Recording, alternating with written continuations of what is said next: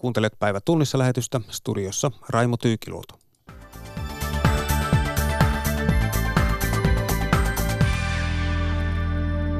Valtiovarainministeriö aloitti budjettineuvottelut. Joutuvatko suomalaiset pankkiasiakkaat maksamaan tulevaisuudessa siitä, että tallettavat rahojaan pankkiin? EUn Suomelle myöntämistä aluekehitysmiljardeista on syntymässä riita etelän ja muun Suomen välille. Ja sukupuolten tasa-arvo puhuttaa talouskriisin runtelemassa Kreikassa. Tässä aiheita.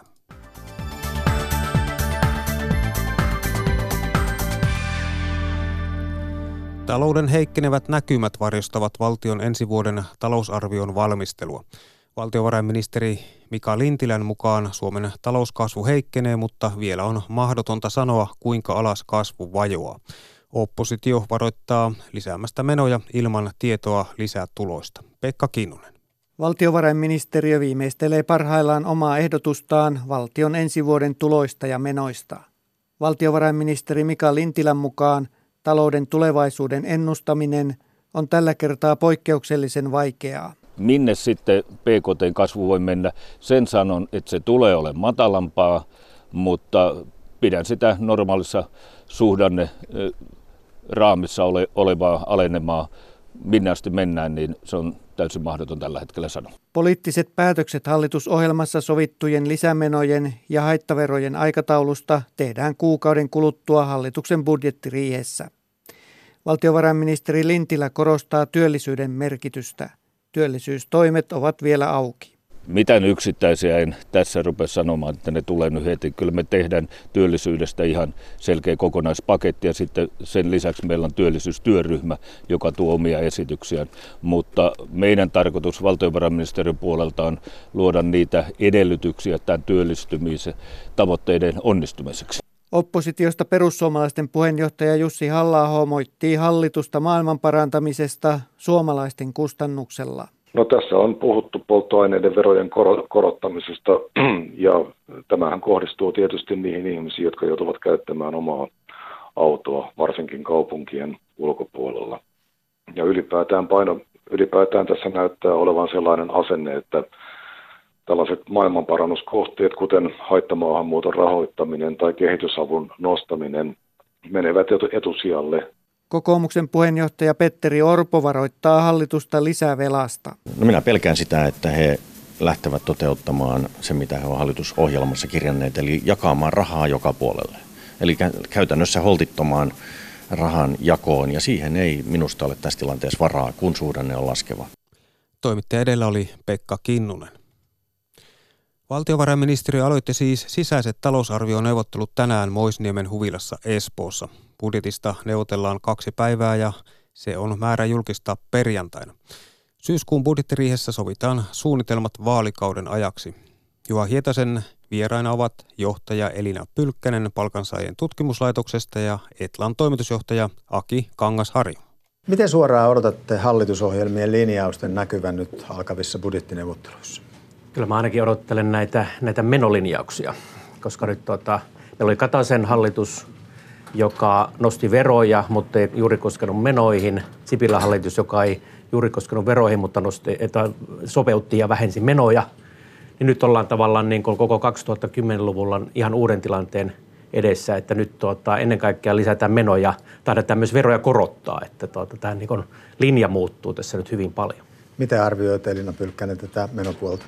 No luulisin näin, että, että siellä ei nyt niin ihmeellisiä muutoksia tulisi. Tai että ainakin jos mä katson tuota veropolitiikkaa, niin siellä näy nyt ainakaan listalla yhtään sen kummallisempaa, mitä, mitä edellisenkään hallituksen listalla luki, että, että aika täysin maltillisia ja, ja sitten eilinen Lintilän lausunto oli myöskin sen suuntainen, että, että, että tota, pyritään ainakin semmoiseen hyvin, hyvin niin kuin ennustettavaan, vakaaseen tämmöiseen talouspolitiikkaan, että, että ainakin sen lausunnon perusteella niin ei voi sanoa näin, että suurta muutosta tulisi. Minusta on kuitenkin aika merkittäviä, jos tuota hallitusohjelmassa puhutaan 1,2 miljardin pysyvistä menolisäyksistä ja sitten 3 miljardin omaisuuden myynnistä, niin kyllähän ne näkyy varmaan jollain Lintilä tavalla. puhui nimenomaan jostain punakynästä muistaakseni eilen. niin aivan, koska siellä ministeriössä jälleen kerran niin. niitä toiveita Toiveita on. on varmaan vielä enemmän. Niin, niin. Kuinka helppoa siellä on, kun nyt ajatellaan sitä, että hallituksessa on tosi monta puoluetta, monta näkemystä. mitä kaikkea tässä voi nousta esiin? No mun mielestä siinä on tietenkin tämä, että, että siellä on viisi ö, vahvaa puoluetta nyt, nyt sit päättämässä tästä talouspolitiikasta ja, ja on ihan selvää, että niillä on selkeästi eri näkemyksiä ja semmoista on ehkä havaittavista semmoista kupruilua siellä taustalla jo. Et, et kyllä mun mielestä näillä on todella paljon merkitystä nyt näillä sekä, sekä nyt sitten alkaneilla VMn budjettineuvotteluilla että sitten sitten myöskin tällä budjettiriihellä, jossa, jossa kaikki puolueet on sitten osallistuu ja on mukana. Siinäpä se, että nythän tällä viikolla nyt ei vielä punakynä heilu, nyt on tämä VM-ehdotus e, e, e, tota, ehdotus ja sitten, sitten alkaa se punakynä tota, viuhua, kun muut ministeriöt sen jälkeen tuovat omat ehdotuksensa siihen rinnalle. No yksi iso teema on ollut esillä viime aikoina ilmastokysymykset totta kai. Nouseeko se budjetissa myös esiin? Ihan varmasti mm. nousee ja mä luulen, että myös veropolitiikka otetaan mukaan sit siihen ohjaamaan sitä. Ei pelkästään niin, että, että tehdään verokiristyksiä sinne energiaverotukseen esimerkiksi polttoaineisiin, liikenteen polttoaineisiin, lämmityspolttoaineisiin, vaan, vaan että sitten myöskin ohjataan, eli ohjataan sillä tavalla, että et, et jos tulee veronkiristyksiä, niin ne kompensoidaan pienituloisille, näin on luvattu. Ja, ja sitten myöskin siellä on, siellä on sitten sellaista ohjaavaa vaikutusta, että veroja kevennetään myös niistä hyödykkeistä tai sitten semmoisesta kulutuksesta, jota halutaan suosia. Niin kyllä varmaan, varmaan näin nyt sitten näkyy, koska ne oli niin hallitusneuvotteluissa ja hallitusohjelmassa isossa asemassa – mutta kyllä mä sen lisäksi myös odotan uusia linjauksia tästä innovaatiopolitiikasta, että nyt on hallitusohjelmassa myös luvattu, että innovaatiorahoja palautetaan ja, ja kyllä mä odotan, että niitä, ne lisäykset näkyy nyt sitten myös tässä VM-ehdotuksessa. Miten helppo sitten on ottaa talouden epävarmuutta huomioon tässä vaiheessa? No tuota, siinäpä se, että, että tota, vielähän nämä luvut, vaikka ne heikkenee, niin vielä ei voi puhua mistään taantumasta. Ja nyt se on sitten vaan enemmän ennustajan omista tällaisesta arvauksesta kiinni, että mennään kuinka alas ja kuinka hitaaseen kasvuun mennään. Mutta mun mielestä nyt tässä ei vielä kannattaisi kannattaisi lähteä mitä elvytysbudjettia tekemään, kun ei tiedetä, mikä se ensi vuoden kasvunumero on. Niin, vähän on sitä, että eri ennustajat nyt sitten leipoo sitä riskiä sisään, eli, eli mitä tapahtuu nyt sitten maailmankaupassa, erityisesti Kiinan ja USA välillä. Ja, ja sitten meillä on tietysti tämä Brexit-ongelma omasta takaa. Ja on varmaan, varmaan sitten myös tämmöistä vähän niin kuin ristiriitaista informaatiota tulee tai molempiin suuntiin vähän, että, että, että nimenomaan ei, ei vielä puhuta lamasta, mutta hidastuvasta kasvusta. No kun on puhuttu tästä kolmen miljardin euron väliaikaisista satsauksista tulevaisuusinvestointeihin, niin käytännössähän kyse on valtion omaisuuden myynnistä. Mm. Mistä luovutaan? Tiedetäänkö sitä jo sitten näiden parin päivän sisäisten neuvottelujen jälkeen? Kyllä mä luulen, että siihenkin tulee linjauksia. Että eh, minun tietojen mukaan nyt eh, aluksi puhuttaisiin semmoista puolentoista miljardin satsauksesta ja, ja se on mielenkiintoista kuulla, että, että mihin ne rahat käytetään, minkä verran laitetaan sitten paljon puhuttuihin raideinvestointeihin ja, ja minkä verran sitten enemmän julkiseen tavalliseen kulutukseen. Mutta sitä mä en usko, että nyt hirveästi lähdetään etukäteen huutamaan Tur- Turulle ja Torelle, että näitä osakkeita myydään, koska sitten tota, osakkeiden hinnat kyllä reagoisivat. Että, että se varmaan pidetään salassa, että mitä myydään ja milloin. Onko se varmaa, että näillä rahoilla ei tulla kattamaan tuommoisia pysyviä menoja? Niin, no, Niin, ainakaan, no ehkä tässä vaiheessa on vielä aikaista sanoa ja, ja varmaan riippuu siitä kokonaisuudesta, että mitä kaikkea tehdään ja, ja minkälaisia investointeja tai, tai tulevaisuussatsauksia tehdään. Kyllä koulutuspolitiikka varmaan on tässä nyt aika framilla ja, ja tota, tehdään varmaan näitä koulutusinvestointeja, kuten on tässä kuultu. Ja, ja sitten toinen on juuri nämä, tunnin junat tai muut raideinvestoinnit. Et, et ne on juuri niitä investointeja sinne tulevaan kasvuun tai sitä kasvupotentiaalia ja tuotantokykyä siellä tulevaisuudessa. Se mikä myös on semmoinen kipupiste tässä näissä satsauksissa on se, että, että näillä kertaluonteisilla satsauksilla, niin kuin omaisuuden myynnillä – rahoitetaan opettajien palkkoja, niin mitä käy sitten kolmen vuoden päästä, kun, kun tota, satsaukset on käyty, että ajatellaanko nyt, että opettaja palkataan vain kolmeksi vuodeksi ja sitten ne irtisanotaan vai, vai mitä tehdään? Jos noin tehdään, niin onko se tavallaan virhe? Miten arvioit? Eihän näitä asioita voi, eihän siinä, että siitä mitä kasvusykäystä tulee, että opettaja kolmeksi vuodeksi palkataan, kyllä se täytyy tehdä niin pysyvästi, tehdä pidemmän aikavälin suunnitelma. Miten sitten käy velanoton? Mitä me tiedetään siitä, että kuinka paljon se riippuu siitä, että, että mitkä ne talouskasvuluvut lukemat ovat? No kyllä se varmasti riippuu siitä ja mun mielestä se pitääkin koko ajan seurata tai että et olla hyvin herkkänä sille, että mitä taloudessa tapahtuu. Ja meillä on paljon nyt mittareitakin siihen, että, että voidaan olla myöskin tällä tavalla aktiivisemmin seurata ja reaaliaikaisemmin reagoida. Ja, ja sen takia mä luulen, että, että myöskin niin kuin se politiikka voisi olla niin kuin herkemmin myöskin siinä ajan tasalla – Nythän nämä, nämä omaisuuden myynnithän tarkoittaa sitä, että jos rahat riittää, niin silloin velka ei kasva jos ne sitten ne menot taas lopetetaan kolmen vuoden päästä. Että se velkaantuminen riippuu siitä, että miten se yleinen talouskehitys kehittyy suuran, äh, suhteessa ennusteisiin ja ennen kaikkea saadaanko työllisyyttä nyt nousemaan niin kuin ajatellaan. Että vain jos työllisyys nousee 75 prosenttiin vain silloin, meillä on julkinen alijäämä sulatettu hallituskauden loppuun mennessä ja se kyllä vaikuttaa hyvin optimistiselta. Mm. No jos puhutaan työllisyydestä, kuinka paljon voidaan asettaa toiveita budjettiin, kuinka paljon ollaan sen varassa, mitä sitten työmarkkinapöydissä ratkaistaan? Mielestäni molemmat on tärkeitä, että, että tässä täytyy nyt varmaan kaikkien ministeriöidenkin myös tähdätä siihen. Eli, eli puhutaan näistä ilmiöistä, mikä oli jo hallitusohjelman neuvotteluissa tämä tärkeä asia, että, että kaikki ministeriöt tähtää tähän samaan päämäärään, kukin omilla aseillaan tai, tai omilla välineistöllään. Ja, ja silloin mun mielestä on, on myöskin tärkeää, että, ei, että, että se on kaikkien asia ja, ja mun mielestä niin kuin hyväksyttykin tavoite ja realistinen tavoite sikäli, että, että jos todella tehdään niitä toimenpiteitä, niin, niin myöskin niitä voidaan sitten saavuttaa. Niin ja, ja nythän tämä kesän keskustelu on tässä suhteessa kyllä hyvin huolestuttavaa, että ainoa, ainoat ne uudistukset, joita on hallituksen suunnasta tullut, ne on omiaan heikentämään työllisyyttä eikä parantamaan. Ja, ja nyt me, meidän pitäisi päästä se uusi vaihde kääntämään hallituksessa, että lähdettäisiin oikeasti miettimään niitä ja ehdottamaan niitä asioita, jotka parantaa työllisyyttä.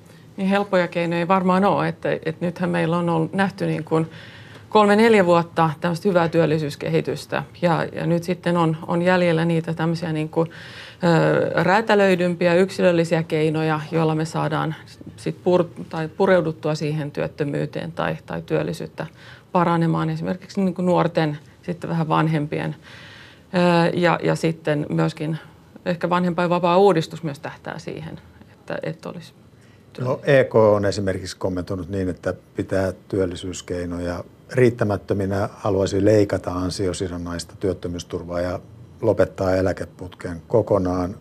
Miten näitä kommentoit?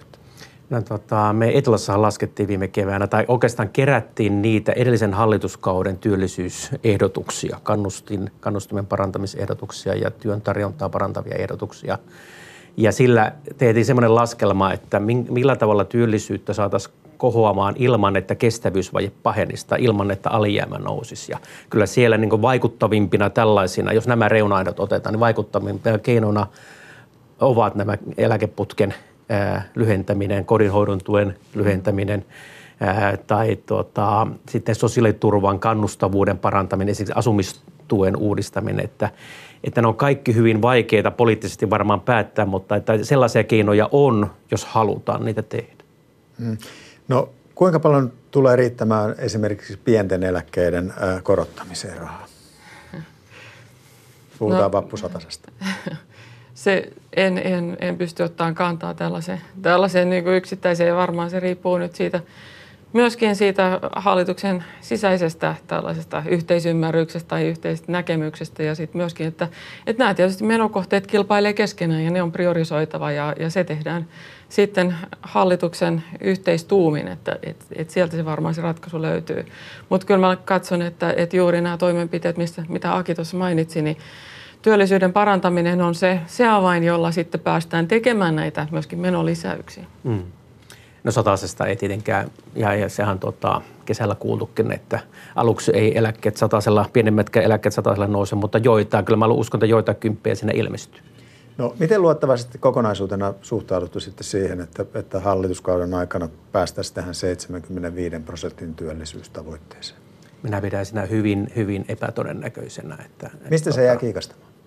No se jää kahdesta asiasta. Toinen on, on se, että, että työn talouskasvu ei tule olemaan niin, niin nopea kuin hallitusohjelman pohjapaperissa oletettu. Ja toinen on se, että, että että tällä hetkellä näyttää niin vaikealta nämä työmarkkinauudistusten edes ideointi, että, tuota, että se aika, aika pessimistisenä mennään sitä katselemaan. Mutta tietenkin tässä on pieni mahdollisuus yllätykselle, että kun on, siellä nyt on nämä työmarkkinaosapuolet neuvottelemassa – ja, ja täytyy antaa niille työrauha sitten neuvotella ja, ja miettiä niitä uudistuksia. Katsotaan sitten koko hallituksen riihestä, mitä uudistukselta tulee ja toivottavasti niitä tulee.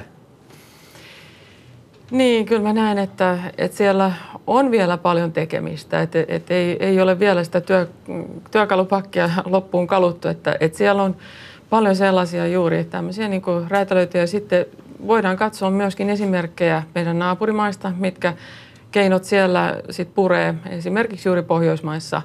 Et, et Pohjoismaissa, muissa Pohjoismaissa siellä on erityisesti juuri sellaisia keinoja, jotka, jotka sitten tekee sen, että, että työllisyyttä voidaan, voidaan saada ylöspäin. Mutta on, on ilman muuta selvää, että, että haastavaa on ja, ja, ja tässä pitäisi päästä juuri ehkä, ehkä sitten työmarkkinaosapuolten kesken tiettyyn sellaiseen niin kuin yhteiseen näkemykseen, jolloin myös päätöksiä saadaan läpi kertoi johtaja Elina Pylkkänen palkansaajien tutkimuslaitoksesta. Juha Hietasen vieraana oli myös Etlan toimitusjohtaja Aki Kangasharju. Suursijoittajille on ollut tuttua jo jonkin aikaa, että pankille on maksettava rahaa tallettamisesta pankkiin. Voiko tämä olla arkipäivää pian myös tavallisille kuluttajille? Kyllä voi, sanoi Sammon toimitusjohtaja Kari Stadik amerikkalaisen talousuutistoimisto Bloombergin haastattelussa. Miten mahtaa olla, tätä arvioi Vaasan yliopiston rahoituksen professori Timo Rotovius. Hänelle soitti Seija Vaaher-Kumpu. Timo Rotovius, miten todennäköisenä pidät, että, että käytäntö tulee myös suomalaisiin pankkeihin? Jos tämmöinen tilanne jatkuu, että meillä on, pankit itse joutuu maksamaan rahoista koko ajan niin korkoa, niin, eli meillä keskuspankit pitää korot todella alhaalla negatiivisena, niin jos tämä tilanne jatkuu pitkään, niin sitten on aika todennäköistä, että myös pankit joutuu perimään negatiivista korkoa tallettajilta. Suursijoittajat ovat tämän ilmiön kanssa olleet jo tekemisissä, mutta miksi pankkeille aiemmin on, on riittänyt se, ettei talletuksille makseta korkoa? Ja nyt ne haluavat mennä ikään kuin pidemmälle ja haluavat rahaa siitä, että tallettajat pitävät rahojaan, säilyttävät siellä pankissa. Joo, kyllä se johtuu just siitä, että pankit itse niin tota, mitä, kun pankki ottaa rahaa keskuspankista, se on yksi vaihtoehto. Toinen vaihtoehto on se, että ne ottaa rahaa kotitalouksilta. Niin nyt keskuspankkeilta ne tällä hetkellä saa jo negatiivisella korolla rahaa. Eli keskuspankki maksaa liikepankille siitä, että pankki ottaa lainaa. Ja tämä ei siis koske vielä kotitalouksia. Eli pankille on paljon edullisempaa ottaa rahaa keskuspankista kuin kotitalouksilta. Ja tämä on se ongelma pankin näkökulmasta. Nyt ne haluaisi laittaa kotitaloudet samaan, samaan jota ruotuun, eli että myös kotitalous joutuisi maksaa siitä, että he pitää rahaa pankissa. No jos tästä nyt tulee totta Suomessakin, niin, niin mitä se tarkoittaa sitten kuluttajan kannalta? Jos pitää maksaa talletuksesta, palvelumaksut ovat aika isoja, niin mitä vaihtoehtoja kuluttajalla on? No kuluttaja voi tietenkin nostaa ne rahat tätä pankista pois tai siirtää toiseen pankkiin – jossa korko ei ole negatiivinen. Ja aika todennäköistä on, että jos yksi pankki ottaa negatiivisen korot käyttöön, niin silloin kuluttajat siirtää ne rahansa jonkin toiseen pankkiin. Eli käytännössä tarkoittaisi melkein sitä, että jos tähän mennään, niin sitten pitäisi olla joku, että useampi, käytännössä kaikki isot pankit lähtee perimään negatiivista korkoa. Muuten käy just niin, että rahat siirtyy siihen pankkiin, joka ei peri negatiivista korkoa. Ja tämä on varmaan estänytkin sitä, että pankit ei ole vielä siihen lähtenyt mukaan, koska ne pelkää, että ne menettää tätä kautta asiakkaansa. Eli tässä on kyse kilpailuedusta toiselle pankille ja toiselle ei, mutta jos kaikki lähtee mukaan, niin, niin mitä, mitä kuluttaja sitten voi tehdä? Pistää rahat patja? Joo, siinä on vaihtoehto se, että rahat nostetaan niin käteisenä. Mutta mä luulen, että jos tähän lähdetään laajamittaisesti, niin silloin todennäköisesti keskuspankit puuttuu siihen tilanteeseen jotenkin sillä tavalla, että pankista ei voi nostaa kovin suuria summia käteistä, koska muuten tämä yhtälö ei toimi. Mm. Eli siinä tulee todennäköisesti jonkunnäköinen käteisnostoraja, eli että rahat saa kyllä siirtää toiseen pankkiin, mutta niitä ei saa nostaa käteisenä. No se kuulostaa aika pitkälle yksilön oikeuksiin menemiselle, jos ei saa omia rahojaan pankista pois. Kyllä omat rahat saa, mutta niitä ei saa setelimuodossa. Että ne voi niin kuin siirtää digimuodossa toiseen pankkiin, tai niillä voi ostaa jotakin tai niin edelleen. Mutta niitä ei setelimuodossa saa nostaa pois. Ja kyllähän meillä seteleistä ollaan luopumassa, että EKP on pitkään puhunut sitä, että isoista seteleistä pitäisi luopua, ja Ruotsissa on jo puhuttu siitä, että luovutaan käteistä kokonaan. Eli kyllä siihen suuntaan ollaan selkeästi muutenkin menossa. Haastattelussa, tässä Bloombergin haastattelussa Sammon Kari Stadik hahmottelee näistä maksuista jonkinlaista elvytystä taloudelle, kun rahat lähtevät sitten tileiltä liikkeelle. No se on selvää, että ne voidaan syödä juoda, mutta tietysti niillä voi ostaa myös osakkeita tai rahastoosuuksia. Liittyykö tähän jonkinlaista markkinakuplan vaaraa tai, tai nostetta? Teoriassa tietenkin, että jos kaikki nyt ostaisi osakkeita, niin silloinhan voisi tulla siinä markkinassa kupla, mutta mä en oikein näe, että se olisi niin osakemarkkina tällä hetkellä, kuplaa. Että jos katsotaan vaikkapa muita sijoituskohteita, niin esimerkiksi pääkaupunkisella asuntojen hinnat, niin kyllä mä näkisin, että vielä mieluummin on se kupla kuin esimerkiksi osakemarkkinoilla. Eli jos se raha hakeutuisi vaikka pääkaupunkiseudun asuntoihin isoissa mittakaavassa, niin voi olla, että siinä syntyisi kupla. Mutta kotitalouksien merkitys kumminkin esimerkiksi osakemarkkinoilla on niin pieni hinnanmuodostuksessa, että ei siellä tämän takia kuplaa syntyisi arvioi Vaasan yliopiston rahoituksen professori Timo Rotovius. Hänelle soitti Seija Vaaher-Kumpu. Uudenmaan maakuntajohtaja Ossi Savolainen vaatii EUn Suomelle myöntämien aluekehitysrahojen jakoperusteiden muuttamista. Savolainen sanoo, että alue- ja kehitysrahoja pitäisi ohjata Itä- ja Pohjois-Suomen sijaan enemmän Etelä- ja Länsi-Suomeen. Savolaisen mukaan hallituksen pitäisi pyrkiä parantamaan työllisyyttä maakunnissa joissa töitä ja tekijöitä on oikeasti tarjolla. Tero Valtanen. Ilman kuljettajaa liikkuvan bussin kehitystyö tai tekstiilikierrätyslaitos Espoossa ovat esimerkkejä EUn rakennerahastosta rahoitusta saaneista hankkeista. Teknologian tutkimuskeskus VTTn professori Ali Haarlin. Meillä on useampiakin esimerkkejä. Yksi viimeaikaisimmista on tietysti tällainen hyvin merkittävä tuote kuin denim, eli farkkukangas. Siinä on nyt 100 prosenttista kierrätystä.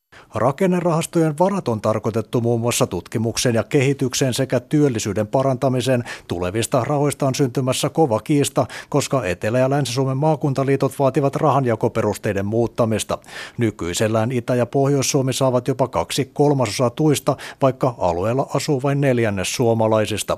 Uudenmaan maakuntajohtaja Ossi Savolainen hämmästelee avoimesti, eikö hallituksen pitäisi pyrkiä parantamaan työllisyyttä siellä, missä töitä ja tekijöitä on oikeasti tarjolla paikalla Uudenmaan maakuntajohtaja Ossi Savolainen. Jos me ajatellaan, että yksi kolmasosa Suomen työttömistä on muun muassa Uudellamaalla, kumminkin edellytykset olisi varmaan sitten niin toiminnan tuloksellisuuteen paremmat.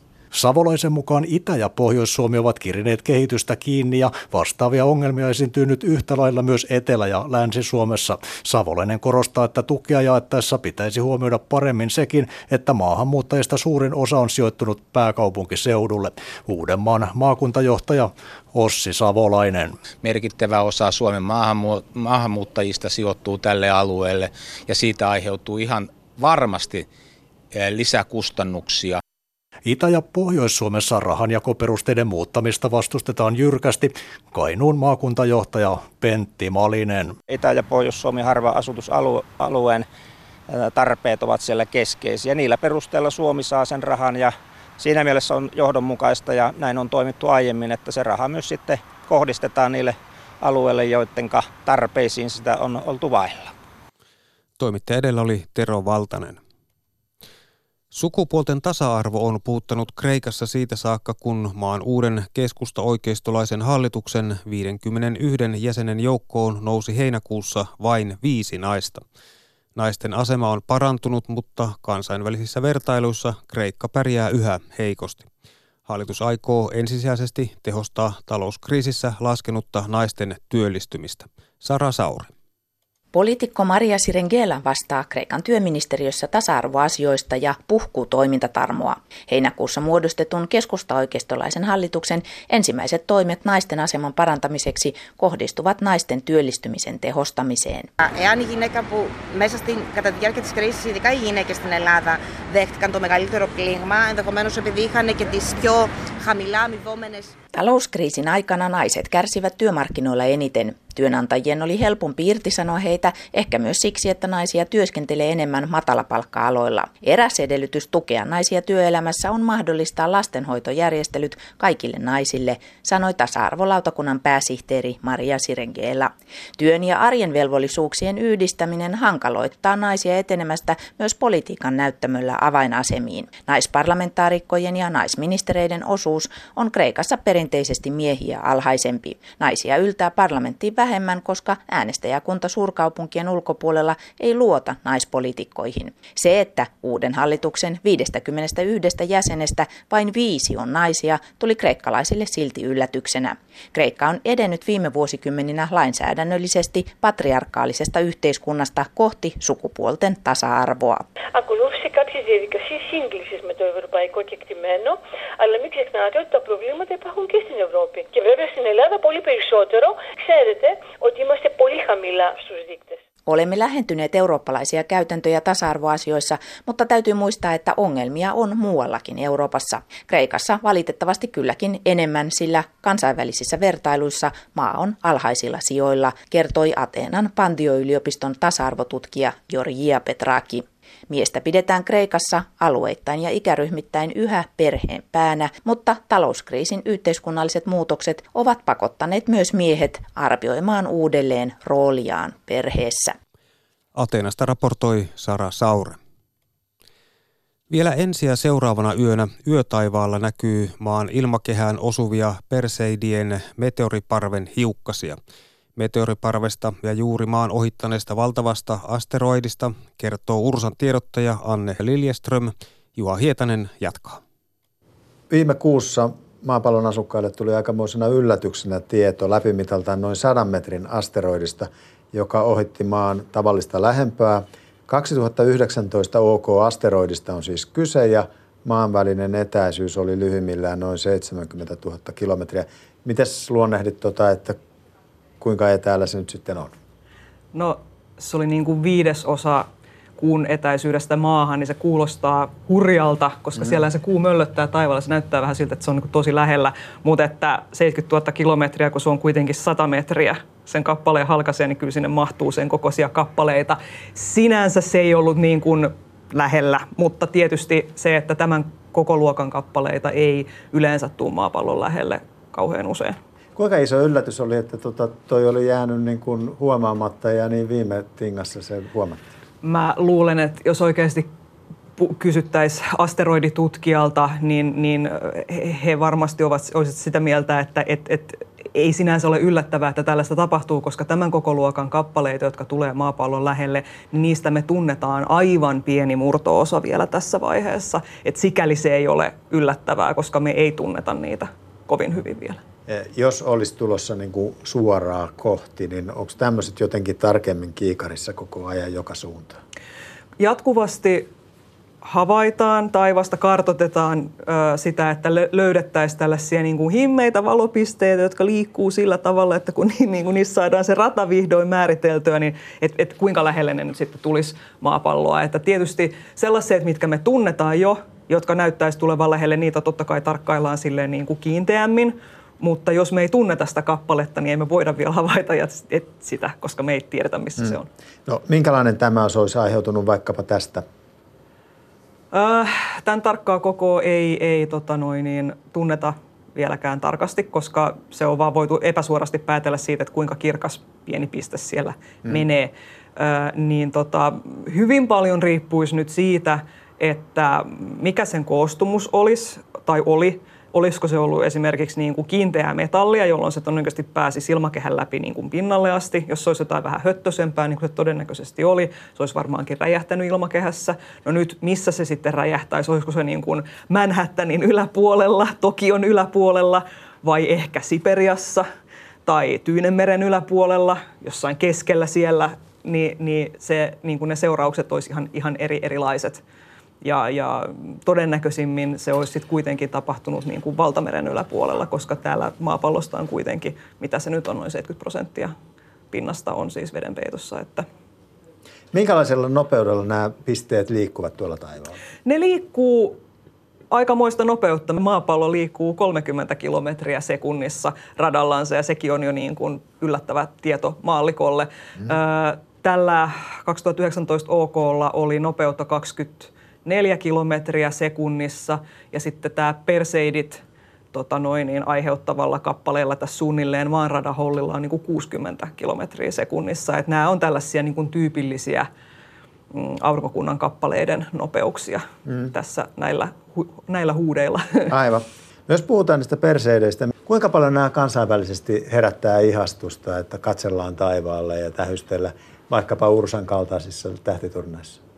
No tähtitorniahan sinänsä ei tarvita perseidien katsomiseen. Mä sanoisin, että tähdenlentoparvet on siinä mielessä ihan kauhean kiitollinen tämmöinen taivaan ilmiö, että nehän ei vaadi mitään erityisvälineitä, ei tarvita kaukoputkia, ei mitään, paljaat silmät riittää ja tota, mitä pidempään ja mitä pimeämmässä niin kuin malttaa siellä odotella, niin sitä enemmän näitä, näitä näkee. Oletettaen tietysti, ettei ole mm. pilviä. No kuinka kivoja nämä on tavallaan tutkijoiden kannalta? Selviääkö näistä jotain uutta? Tota, tähdenlentoja ja meteoriparvia kyllä tutkitaan, mutta ehkä enemmän kiinnostaa kuitenkin ne emokappaleet siellä ja, ja nimenomaan se siitä syystä, että me tiedetään, että, että lopulta – niin kuin pitkien aikojen kuluessa maapalloon tulee varmasti törmäämään jotain isompaa. Mutta tässä vaiheessa, kun niin vielä tiedämme, että nyt ei ole niin kuin mitään sellaista näköpiirissä, niin pitää antaa kunnolla rahaa ja aikaa kaikille näille hankkeille, jotka näitä valvoo, että me oikeasti sitten ei jäätäisi housut kintuissa kiinni. Että yksilön ei tarvitse olla näistä huolissaan, koska todennäköisesti meidän elinaikana mitään ei tapahdu, mutta lopulta. Aivan. No voidaan siis aika huoletta me, meillä on vaikka ilmastokriisi ensin tässä ratkaistavana, se on paljon oleellisempi. Ratkaistaan se ensin. Ja. ja tehdään näin. Näin Ursan tiedottaja Anne Liljeström. Juha Hietanen haastatteli. Ja tässä oli päivätunnissa lähetys.